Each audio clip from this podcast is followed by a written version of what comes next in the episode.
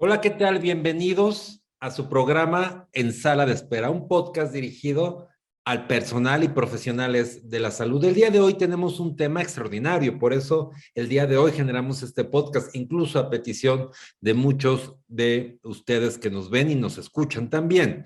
Y tiene que ver con la reciente, el día de hoy, publicación en el Diario Oficial de la Federación de algunas modificaciones, reformas y adiciones a los artículos 225 y 226 de la Ley General de Salud en materia de recetas médicas. Particularmente les hago un resumen de esto. El, el, objeto de esta adición y reforma implica el, eh, o va enfocado principalmente a dos puntos a la prescripción médica y a la comercialización de medicamentos y establece que tanto la prescripción médica eh, como la comercialización de medicamentos en farmacias, por supuesto, tendrá que realizarse particularmente el tema de prescripción con denominación genérica. Y si lo desea, podrá indicarse la denominación distintiva de su preferencia, indicando siempre al paciente las opciones terapéuticas. Esto antes no era así. Esto eh, tenía, podíamos recetar únicamente con la denominación distintiva. Hoy ya no es así.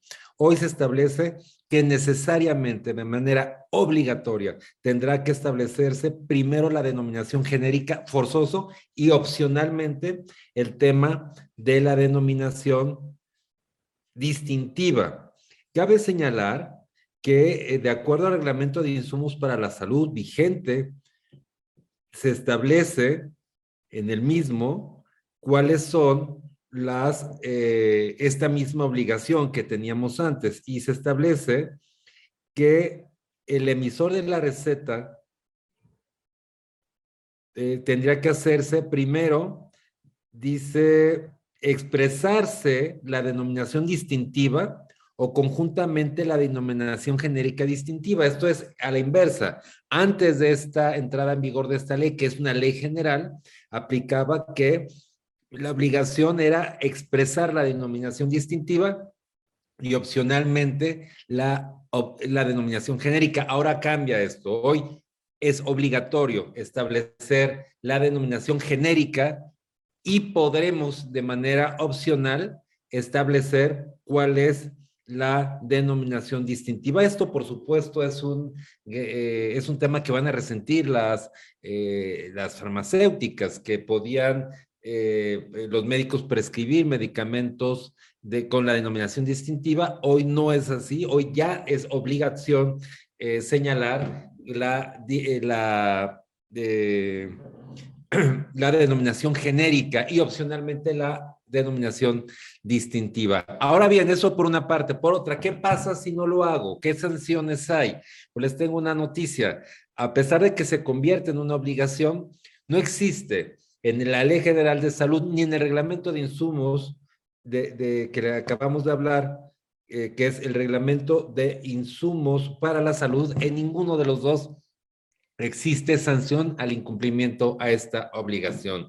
Alguien dice por ahí que una obligación que no tiene una sanción, pues realmente no es una obligación. Bueno, aquí la ley sí lo obliga, sin embargo no impone ninguna, ninguna sanción ni multa. De hecho, si llegara COFEPRIS, seguramente eh, nos detecta una receta así, seguramente la va eh, a, hacer observaciones, pero no me implicaría una pena de multa o de cualquier otra naturaleza, eh, clausura, ni mucho menos, porque no está contemplado en la ley. No obstante, que sí podemos encontrar que en las farmacias no se, no se no se puedan proporcionar a los pacientes estos medicamentos si la autoridad se pone eh, estricta con las comercializadoras, de tal forma que de ser así no se, no se surtirían estas, recetas. Lo difícil, sin embargo, bueno, es una obligación que ya existe a partir del día de mañana y que todos tenemos que tener en cuenta para estar en regla. Así lo establece la ley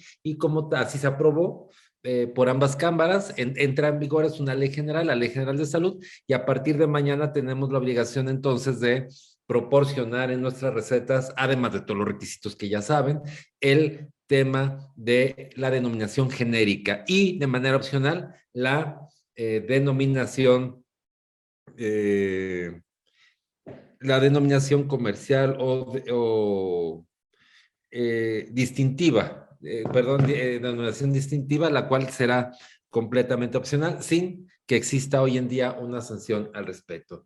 Ese es mi comentario el día de hoy y para que ustedes, cada uno de quienes está profesional de la salud médico que está escuchando este podcast o viendo este podcast en YouTube, pues tengan la oportunidad de saberlo. Saben que pueden eh, enviar todas sus dudas a en nuestros correos electrónicos, atención.mlc.gmail.com o hacerlo a través de Facebook o en Instagram. Yo les recuerdo que nos sigan en Instagram, en Medical Legal Center o La Voz del Residente. Por favor, ahí nos estamos viendo. Hoy también, para mí es un día muy importante eh, y especial porque hoy, hace dos años, iniciamos con el programa Aspectos Legales en Medicina justo cuando se decretó el estado de emergencia sanitaria en México. Y bueno, para nosotros es un gusto seguir todavía con esos programas de educación para el profesional de la salud, lo que hacemos con mucho gusto. Entonces, en resumen, esta nueva eh, disposición que entró en vigor de la Ley General de Salud establece, la, eh, establece precisamente la obligación de,